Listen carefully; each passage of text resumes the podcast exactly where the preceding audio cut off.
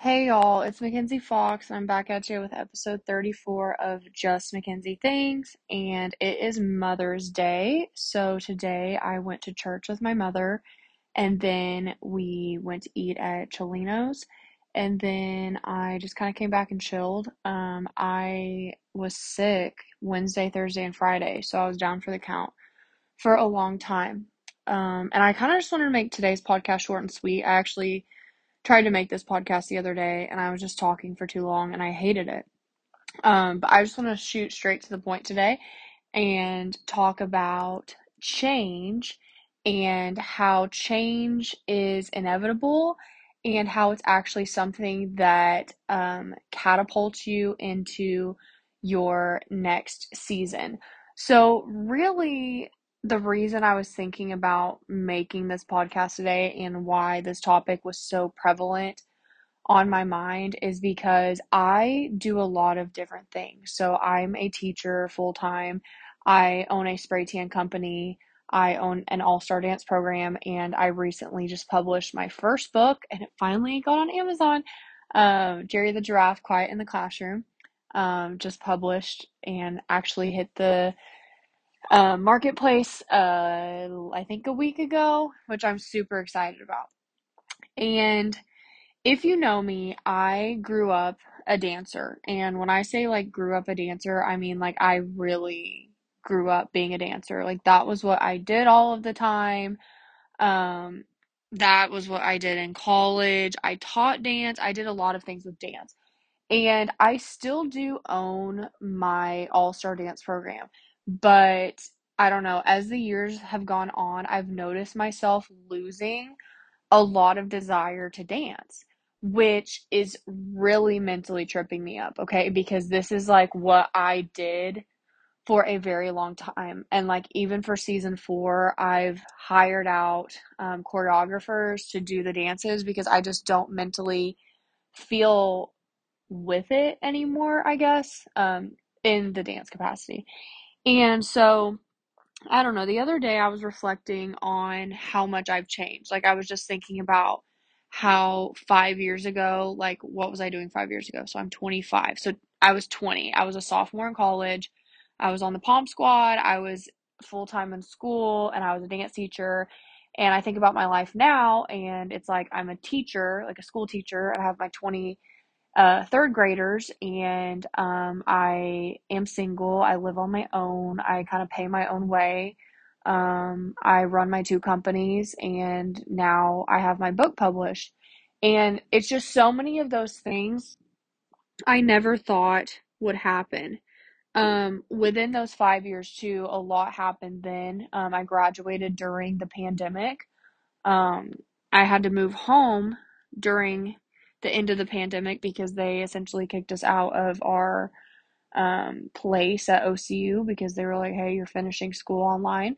So I moved back home. Um, I dated, I fell in love, um, and I really thought that um, Jake, my boyfriend that passed away, I really thought that he was going to be the one that I was going to marry. Um, he passed away. Uh, that happened. Uh, I went into corporate America. I stayed in corporate America for a little bit. I left. I became a teacher. Um, my spray tan business uh, has transitioned from my college university to my house to a hair salon to now the dance studio. Um, I was a dance studio teacher, um, completely dead set on staying at that studio. I had been vested there for five years, and then I up and left at the beginning of the season and started my own dance program the same year. Also, lost my boyfriend two weeks after I opened up my program.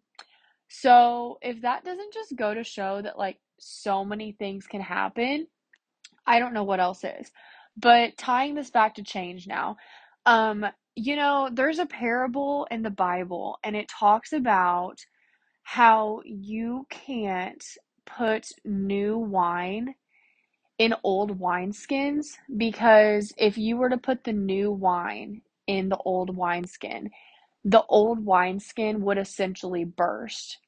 And so, what I really like to think about and remind myself, especially when changes come my way and the types of changes that come that I was not expecting, um, I cannot be my new self and who God wants me to be in that season if I'm trying to hold on to the old. Um, I think oftentimes we get so stuck in the old version of ourselves because that's what we're comfortable with.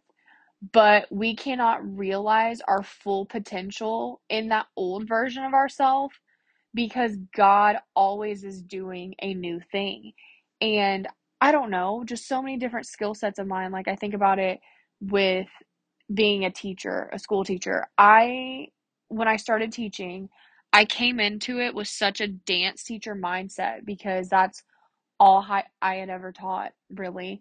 And I've just become such a different person from being a teacher, but I also understand that I couldn't have been the old person I was in this new season of life. And so you just have to understand that when you are coming into new seasons, like you are going to shed so many parts of yourself, but the shedding of those parts of yourself is vital and necessary to take you into the new season. Um, you can't carry everything with you. Uh, there's another parable in the Bible, and it talks about how you can't put a new patch on an old garment. And it's kind of like the same thing that I'm talking about. Like, I couldn't have been a school teacher and patched that on top of being a dance teacher. Like, I couldn't have done the same things. That just wouldn't make sense.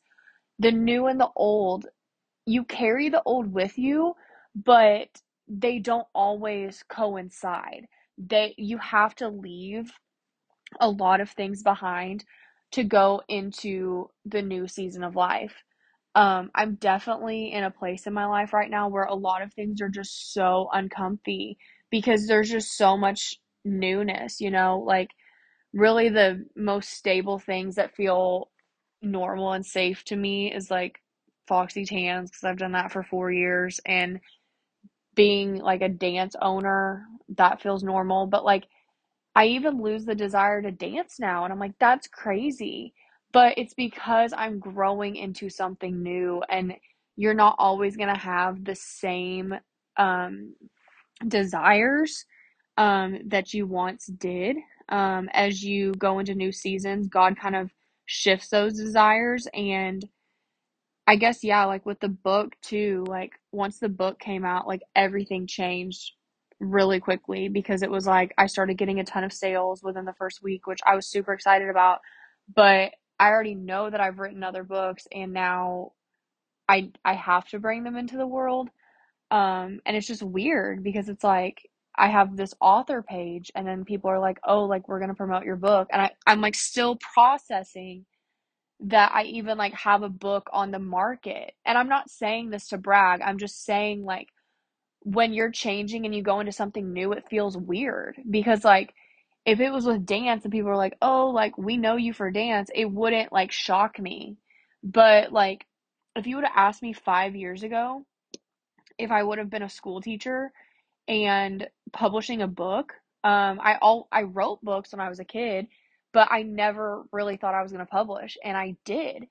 And I don't think I would have published if I was still hanging on to my old things. Like I used to be really involved like in the pom world and the dance world, and I still try to be to an extent, but I think if I was like really overly involved, I wouldn't have published the book. Um if I wouldn't have had a breakup this year, I wouldn't have published the book. That's a whole nother thing.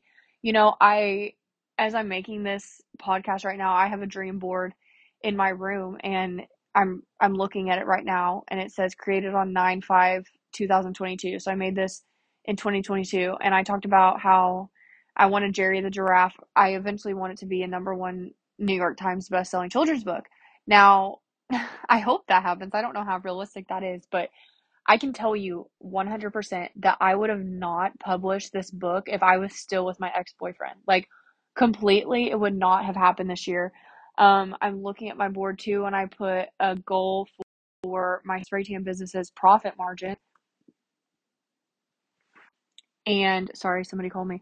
But um, I was looking at my goal for my profit margins for Foxy Tans and we finally met it like 2 months ago. But that would have never happened if I if certain things were still in place. So I just want you to know and I'm to stop talking, but change is so vital to your life. Like you have to allow change. You have to allow God to change you. And I just really hope and pray that whoever's listening to this that you don't beat yourself up for not wanting the things that you used to want. Um, our desires change as we get older, and there are often times that I do grieve the person I once was, but the person I once was is not sustainable and cannot carry me to the woman that I am becoming today. She served me in the period that she was meant to serve me.